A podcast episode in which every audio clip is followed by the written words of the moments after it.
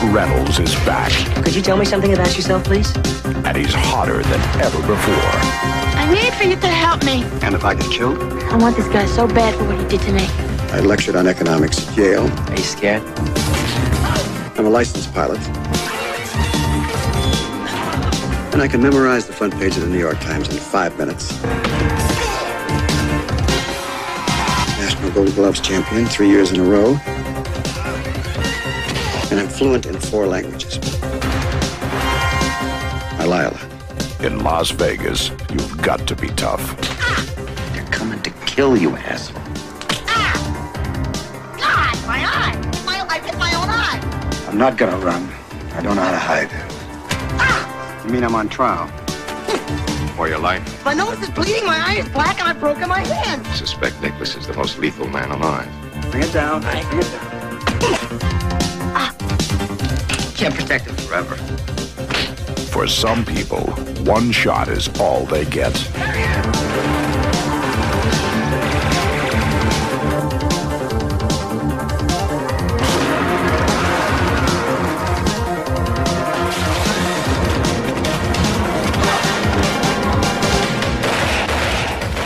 Burt Reynolds. Everyone, and welcome to the Burt Reynolds and Charles Bronson podcast. And what are we looking at this time? We're looking at the 1986 movie Heat. Not to be confused with the 1995 movie Heat. That one starred Robert De Niro and Al Pacino. This one, of course, stars Burt Reynolds. And this is the mid to late 80s where Burt Reynolds started his slide. Burt Reynolds was the king of films in the late 70s and early 80s. But once the mid 80s hit, the quality of his film kept uh, dipping and dipping and dipping. And on my last podcast I did about Burt Reynolds, City Heat, that was the movie where he got hit in the face with a chair and it messed up his jaw. And he basically had to take three years off of filmmaking to get his life and health back together. So he lost a lot of momentum at that time. And when he came back, the films that he did were not lesser quality. I don't want to say lesser quality. A lot of the films he's known for are not good quality, but the uh, the shine on his star had gone. And he would have to wait until uh, the uh, 90s for a bit of a resurgence. But we're looking at 1986 movie Heat, starring Burt Reynolds, Peter MacNicol, Howard Hesseman the movie starts kind of dramatically where this woman in a cocktail dress gets picked up and thrown out of a car. She's not thrown out of a moving car, but this car stops. This big guy comes out, takes her, and this dumps her on the lawn right in front of a hospital. And while this is happening, we're cutting back and forth between seeing this woman on the ground walking to the hospital. Burt Reynolds is in this dive bar and he's shooting pool. A woman comes in and he starts hitting on the. He's Burt Reynolds is acting like a total, total jerk uh, during all this, hitting on this woman, making her feel uncomfortable. And while he's doing that, we're cutting to the other woman who's just, if you, her face is just beaten to a bloody pulp, and she's just staggering into the hospital. And then we see scenes of her on a gurney getting rushed through the hospital. And then finally, in the dive bar, this guy comes in. He's the woman's date and they start talking and Burt Reynolds starts harassing both of them. This guy the guy starts talking back to Burt Reynolds and Burt Reynolds is he's trying to get into a confrontation even so far as he he reaches over and snatches the hairpiece off the guy's head, which is kind of ironic since Burt Reynolds is famous for wearing a toupee. This guy, he just snatches it off his head and he taunts him with the toupee. And the woman finally convinces him to leave, but Burt Reynolds follows him out to the parking lot. They get into an altercation, and this little guy who just got his toupee snatched off his head beats the crap out of Burt Reynolds. We cut to the next day, and it's Burt Reynolds in a diner. And the guy that just beat him up walks in. And here's what happened. Next. It worked. It worked. We're going to Atlantic City. Right. I got a zillion things I gotta take care of, so let's get this done. Okay, it was, uh, 500. Right? Not the right amount. of. Well, sure it is. Um, we, we agreed. Don't you remember? I, I asked you if it was okay if I beat the crap out of you? Not your everyday request. And, and we said it. It was 150 for your time in trouble, another another 150 if it worked. And that's 300. Okay, and another 200 is a kind of a friendship bonus. Okay. I appreciate it, Alice. Don't tip me. In the diner, we see that this movie is set in Vegas. So this is a Las Vegas movie. And this movie is totally 80s because it is totally un PC. Because Burt Reynolds in the, is in the diner. Well, it's totally PC because earlier in the movie, when he was taunting this little guy, he called him the F word. And now he's in the diner, and this guy comes in and tells two extremely racial jokes back to back. Totally 80s, totally non PC. They didn't care back then. Burt Reynolds is walking from the diner. We see him walking from the diner. Evidently, this movie takes place during Christmas. I don't know why they said it during Christmas. It's not relevant at in the movie at any point, but it's but it's set at Christmas because Burt Reynolds walks into his office and he puts this Christmas tree down on the desk of Howard Hesseman, who is his office mate. And Howard Hesseman is a lawyer, and it's not really made clear what Burt Reynolds does. It comes out later that he was a mercenary and he's hired for covert jobs and that. And I never could understand why a mercenary and a lawyer are sharing the same office. It just does not make sense. But they are. And it's with Howard Hesseman. And of course, we know Howard Hesseman was on WKRP with Loni Anderson, who at one time was married to Burt Reynolds. That was an interesting fact. And it's one of the few interesting things about this movie. This movie is an hour and 45 minutes long, and hardly anything happens. Whew. Okay, interesting start. A woman, face beat up, wanders into a hospital. Burt Reynolds, he hires himself out to get beat up so this guy can get married. Okay, we're in the office with Howard Hesseman. They just talk about. Burt Reynolds suffers from migraine headaches uh, during this whole movie, which is which doesn't really come into play either. Like in Die Hard 3, when Bruce Willis had a headache the whole time, at the end, it came, you know, when they the guy gave him the aspirin and that gave him the key to where they were. That played into it. Having a headache in this movie doesn't it's just a quirk that's doesn't lead anywhere. Maybe it's character development, maybe it's not. I don't get it. Anywho, while they're in the office, Peter MacNicol walks in and he looks like he's 12. And he hires Burt Reynolds to be a bodyguard. Peter MacNicol passes himself off as a big spender in Vegas and he wanted somebody to protect him while he's out gambling. And he hires Burt Reynolds, and Burt Reynolds is going to meet him at his hotel at 8 o'clock that evening. Peter MacNicols leaves. We get a phone call, and it is from Holly. And Holly is the woman that got beat up at the beginning of the movie. And Burt Reynolds goes over to her place. She comes out, and her face is just all pulp, you know, beaten to a pulp, stitched up. She got herself fixed up. Holly is a prostitute, and she tells the story of how she she finished up with one guy and she was leaving the hotel and then as she calls it this tiny pretty boy and her two and his two gorillas jumped her took her into their room beat her up and raped her and left her by the side of the road and she wants Burt Reynolds to find out who he is so she can sue him and Burt Reynolds doesn't believe it and Burt Reynolds says he's not going to help her but Burt Reynolds helps her evidently they've known each other for quite some time she's incredible. She's much younger than Burt Reynolds. He says, "I knew you when you had braces and, and pimples." And now, now she's a prostitute, and now he's going to help find out who the person was that beat her up. Burt Reynolds starts nosing around.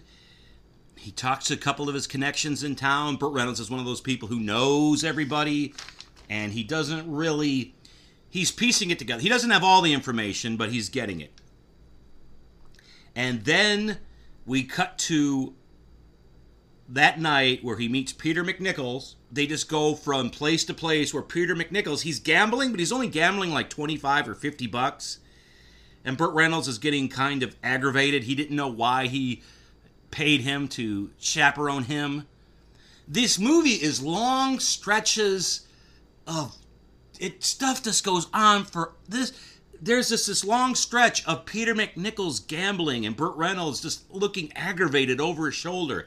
And this goes on and on and on until finally Burt Reynolds just has enough. And he says, You know what? I'm out of here. And he leaves him. And then he goes to Holly's place and tells her who did this. And then she tells him, You have to help me get them. Because she's not going to sue him. She wants revenge. And Burt Reynolds says, Fine, I'll help you. Burt Reynolds is one of these tough guys with a heart of gold, the character that you've seen a, a million times in movies. He goes to the hotel room of the little guy, of the pretty boy. That's what we're going to call him, pretty boy.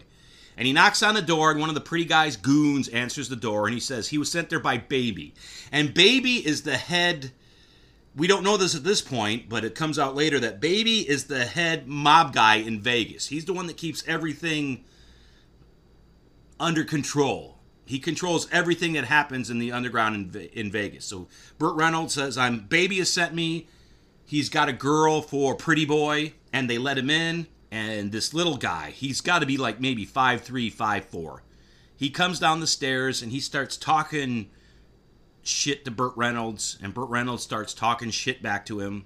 Finally, Burt Reynolds goes into action and he takes out the two goons, and he takes out the pretty boy.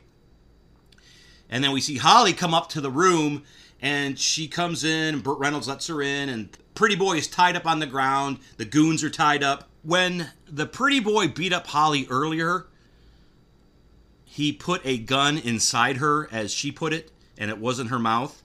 And he pulled the trigger, and there was a click.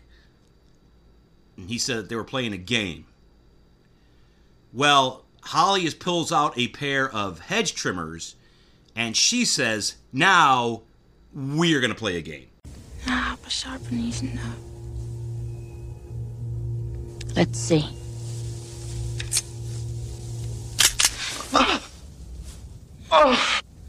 Guess they are sharp enough. Looky here. There's a little tiny cut. Of course, probably it doesn't look all that little and tiny to you. I'm bleeding. I'm bleeding. Please. I didn't mean it. Please. Jesus.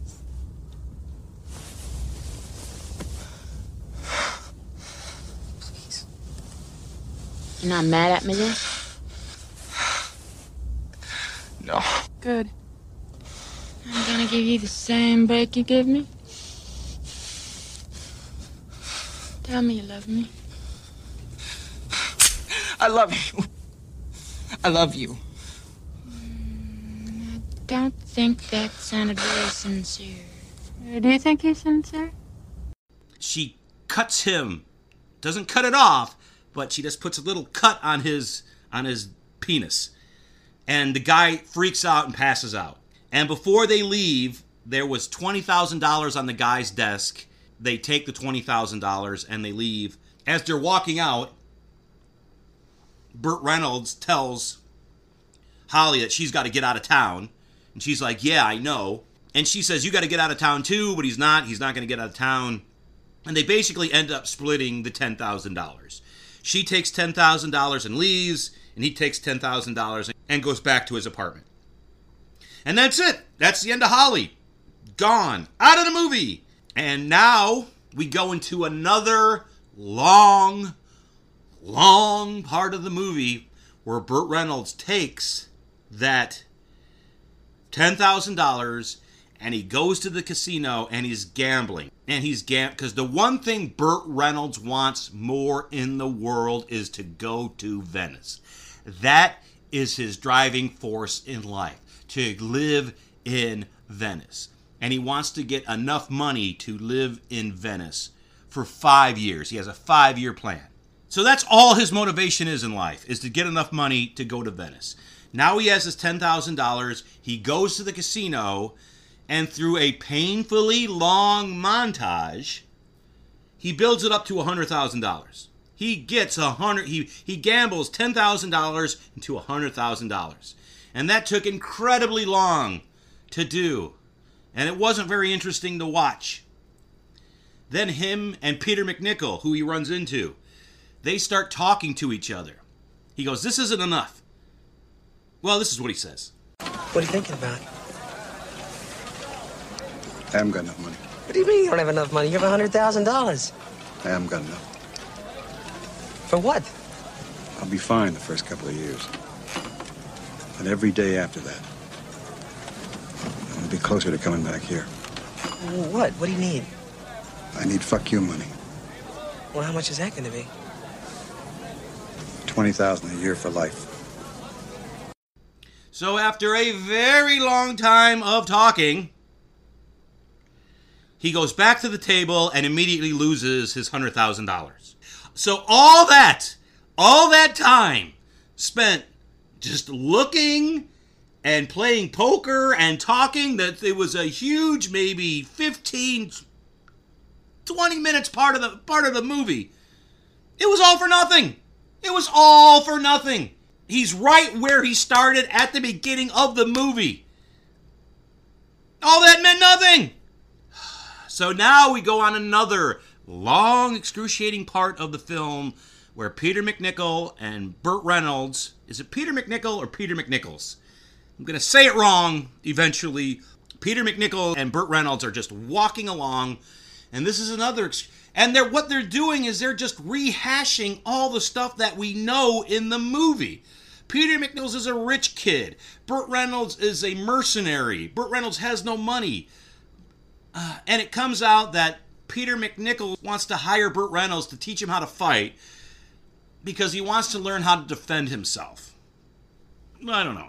We go from the walking montage to a fighting montage? Not fighting, but a training montage where now Burt Reynolds is teaching Peter MacNicol how to defend himself.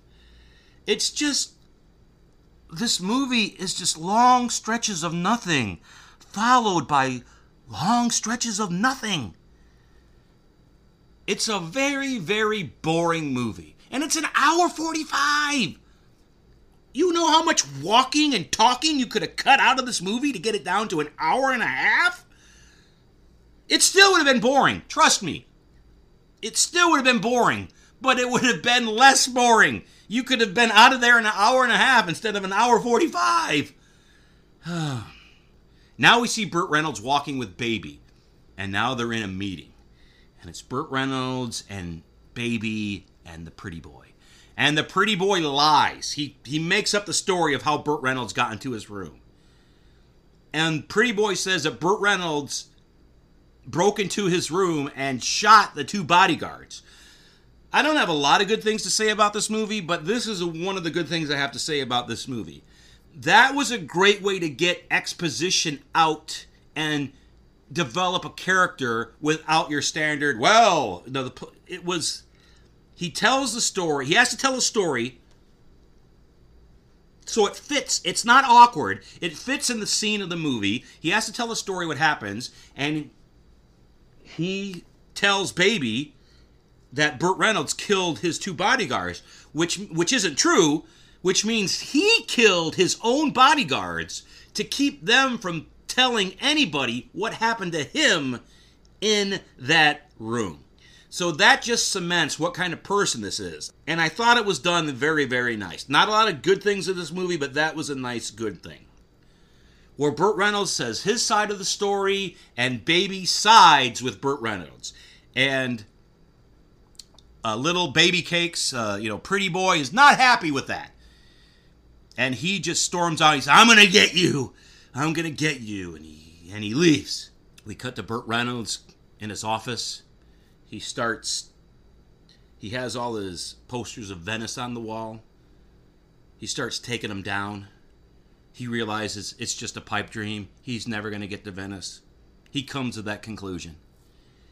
And he's in his office and he's taking down these posters and Peter MacNicol comes in.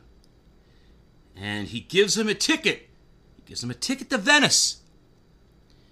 And he gives him a cashier's check that only can be cashed in Venice. I this is one of this is a movie trope which uh, you, how, why would you give this man you just met this man literally two days ago. You know nothing about him. He's really done nothing for you. Yet you're going to give him an incredible amount of money because you've grown close you some, I would you know, maybe if you're in a stressful situation with some, you grow close quicker. There were no stressful situations. I mean, he was with them when he lost that money.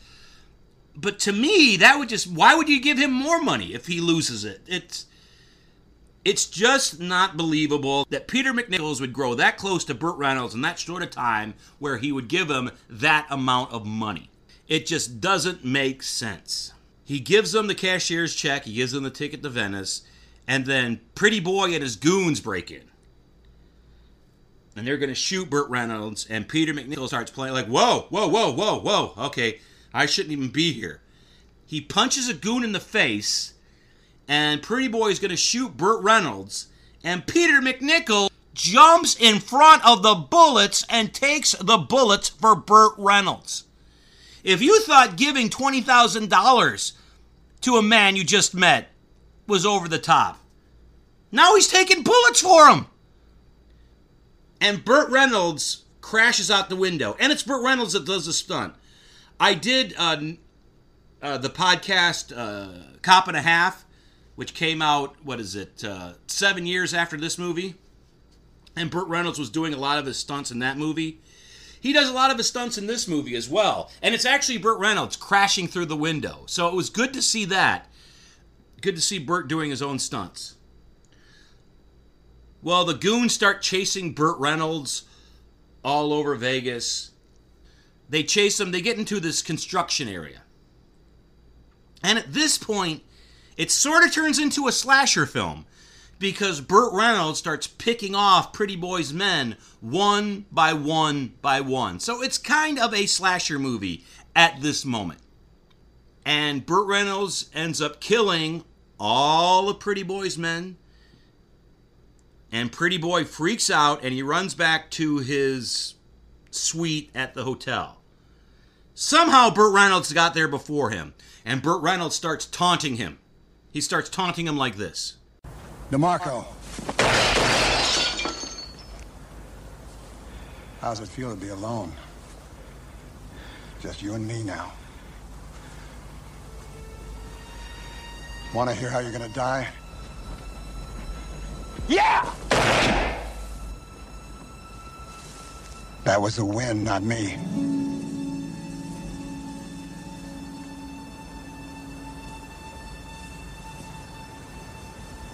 What's the matter, pretty boy? Afraid of the dark? You should be.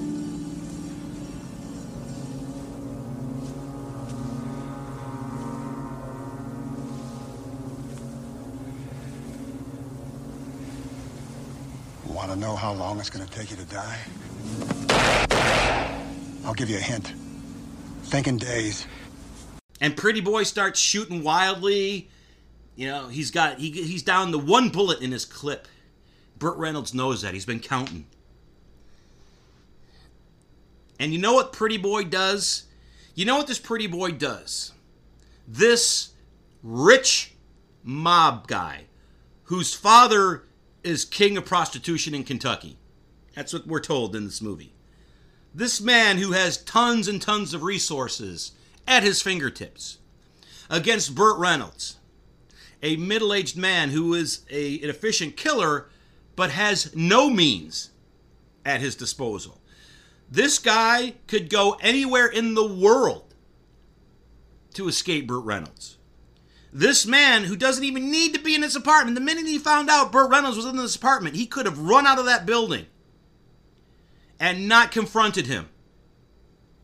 He shoots himself in the head. He has one bullet left and he shoots himself in the head. He commits suicide rather than deal with Burt Reynolds, when he had a ton of, of other options before this would have happened. And you're telling me he couldn't have gotten some protection from the mob somewhere from Burt Reynolds. And as I said before, his dad is king of prostitution in Kentucky. That's a great job to have, I'm guessing. Isn't there going to be retribution? You think his dad is going to let this slide? You think the mob's going to let this slide? Pretty Boy shoots himself in his suite, and Burt Reynolds just walks out of there. We cut to the hospital. Peter MacNicols has survived getting shot in the chest twice. And this was an added on scene. And one of the reasons I can tell this was an added on scene is because Burt Reynolds' toupee looks totally different than it has through the whole movie.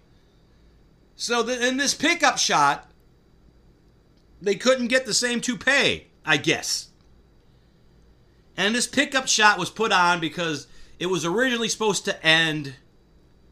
You, Peter MacNicols wasn't supposed to come back. It was supposed to end with Peter MacNicols being dead. They thought that was too depressing, so they shot this pickup uh, shot. He's alive. The end shot is actually Burt Reynolds in Venice. And the last shot with Burt Reynolds in Venice is he's got the toupee that he was wearing through the whole movie. So I'm guessing the movie was supposed to end with this guy shooting himself, committing suicide, and then Burt Reynolds being in Venice. And I look down, and this I'm only at uh, 28 minutes right now.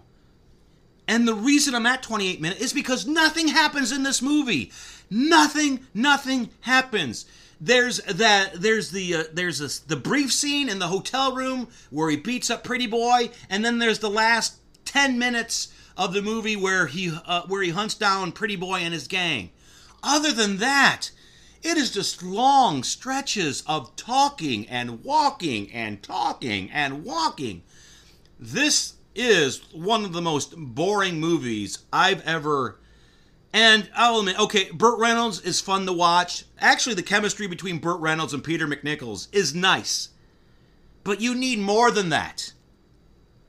This isn't a drama, and this isn't an action movie. It's nothing. This this is the definition of a nothing movie. If you're a Burt Reynolds fan and you want to watch everything he's done, you're going to watch this movie. If you are an action fan, do not watch this movie. If you're a drama fan, do not watch this movie. This movie is not worth watching. I kept looking at the time, and I kept checking. It's like, holy cow, how can we still have 45 minutes left? And that's it. I I think I've made it pretty clear how I feel about the movie Heat. Skip it, go to one of his more interesting movies. You know, even if you see it for a dollar, don't even bother. It's not even worth a dollar. Picking it up, you know, renting it off of it might be if you it's uh, if it was on YouTube for free, if you want to watch it then. But don't spend any money on this movie. I cannot not recommend I cannot not recommend this movie more. And this is a short one because I had absolutely nothing to talk about. The fact that I got it to about a half an hour, I'm surprised. So, this is another episode of the Burt Reynolds and Charles Bronson podcast. Thank you for joining in, and I'll see you next time. To support this podcast, please go to www.patreon.com slash Scott White and give what you're able. If you're listening on iTunes, please give a review. This should help people find the podcast when they're searching. No matter what services you use to listen, please leave feedback. We always want to improve. Thank you for listening to the Burt Reynolds and Charles Bronson podcast.